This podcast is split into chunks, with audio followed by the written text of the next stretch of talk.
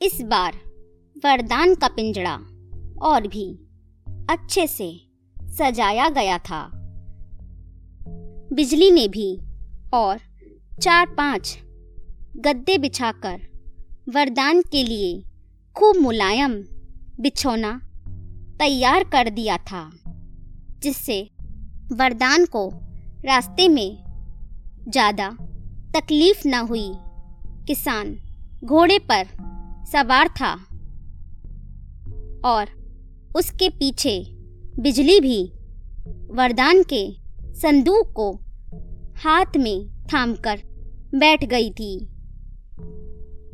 बिजली के अनुरोध पर वे लोग रास्ते में जगह जगह रुक रुक कर धीरे धीरे चलने लगे ताकि वरदान को परेशानी न हो। और उसकी सेहत खराब ना हो जाए।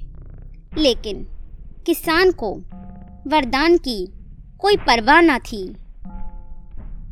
वह जितना जल्दी हो दोनों हाथों से रुपए लूटना चाहता था, इसलिए वह रास्ते के हर एक गाँव में वरदान का तमाशा दिखाता हुआ जा रहा था। लोगों के कानों में अब तक इस विचित्र जीव की शोहरत फैल चुकी थी, जो ठीक उन्हीं की तरह खाता पीता, हंसता बोलता और सब काम करता है। इसलिए तमाशा देखने वालों की कमी न थी। किसान के आगे धन की वर्षा हो रही थी और दिन दिन वरदान की सेहत बिगड़ती जा रही थी। वह अब बहुत दुबला पतला हो गया था। लेकिन किसान को इसकी कोई परवाह न थी।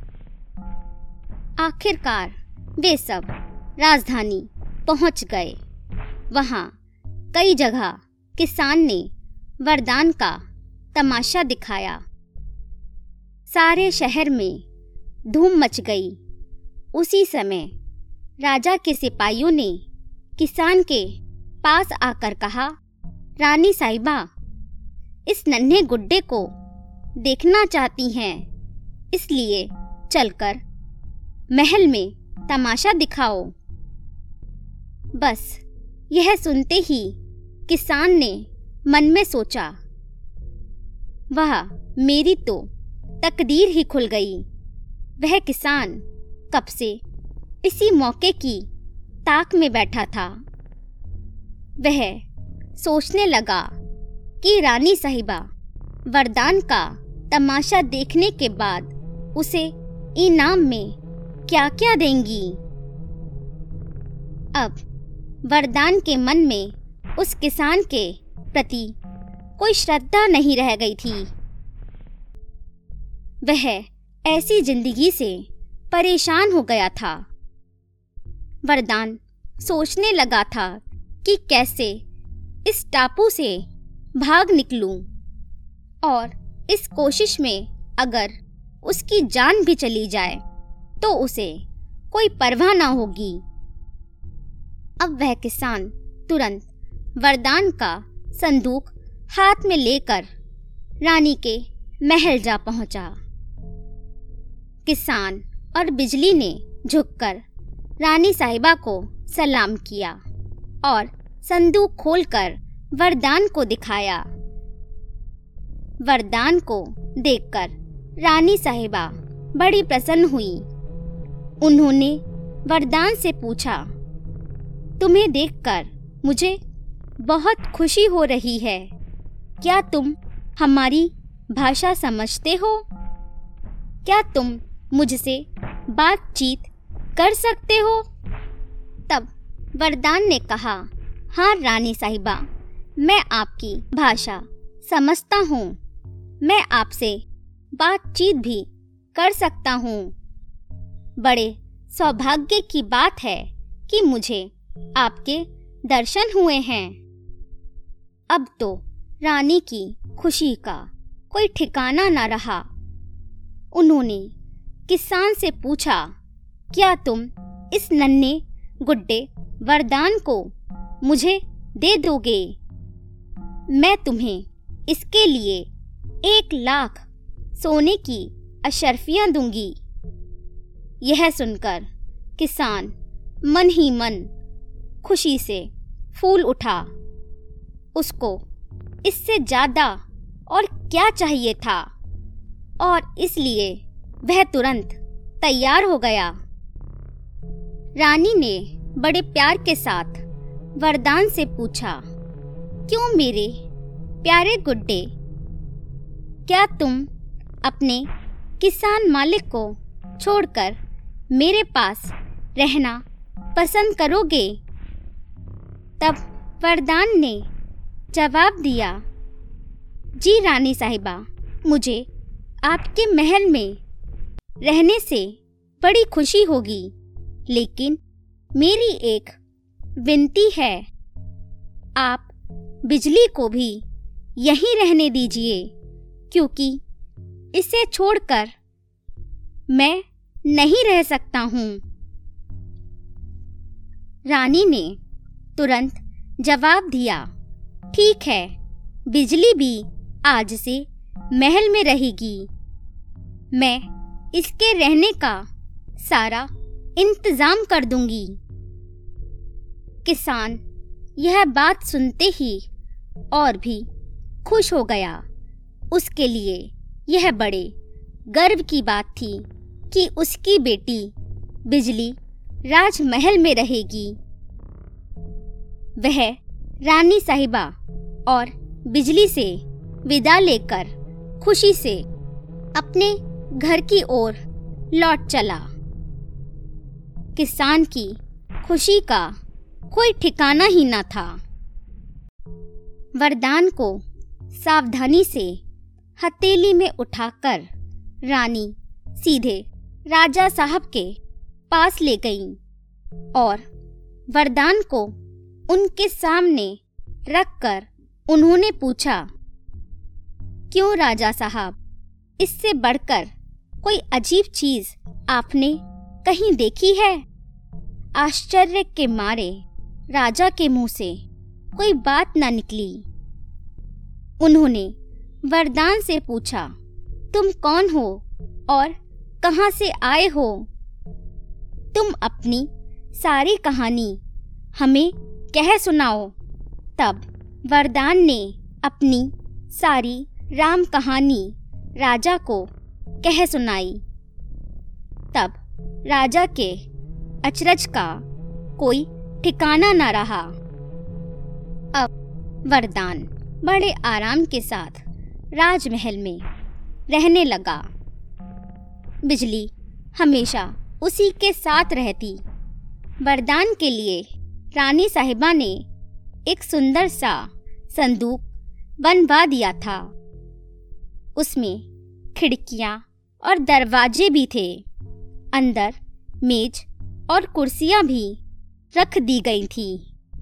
वरदान के लिए एक सुंदर सा पलंग भी डाल दिया गया था। रानी ने उसके लिए दो नन्ही सी चांदी की थालियाँ और कटोरियाँ भी बनवाई। जब राजा रानी भोजन करने बैठते तो वरदान भी अपनी नन्ही थाली लेकर उनके साथ भोजन करने बैठ जाता। उसको इतने अच्छे ढंग से खाना खाते देखकर रानी साहिबा को बड़ी खुशी होती थी। एक दिन भोजन के समय वरदान के सर पर बड़ी आफत आ गई, लेकिन ईश्वर की कृपा से वह बाल बाल बच गया। बात यह हुई, रानी साहिबा के पास एक बौना नौकर रहता था। वह भी वरदान से पाँच गुना बड़ा था। एक दिन उसने अकेले में वरदान को पकड़ लिया और घी के कटोरे में डालकर हंसता और तालियाँ बजाता हुआ भाग गया। कुछ क्षण बाद जब बिजली उधर से निकली तो वरदान को किसी तरह बाहर निकाला। वरदान बहुत सा घी पीकर बेहोश भी हो गया था। पर थोड़ी देर में वह होश में आ गया। लेकिन रानी साहिबा ने उस बोने नौकर को ऐसा सबक सिखाया कि वह जीवन भर कभी न भूल सके। वरदान। इस तरह दो साल तक राजमहल में रहा। उसे यहाँ सब तरह का आराम था, लेकिन मन ही मन वह परेशान था।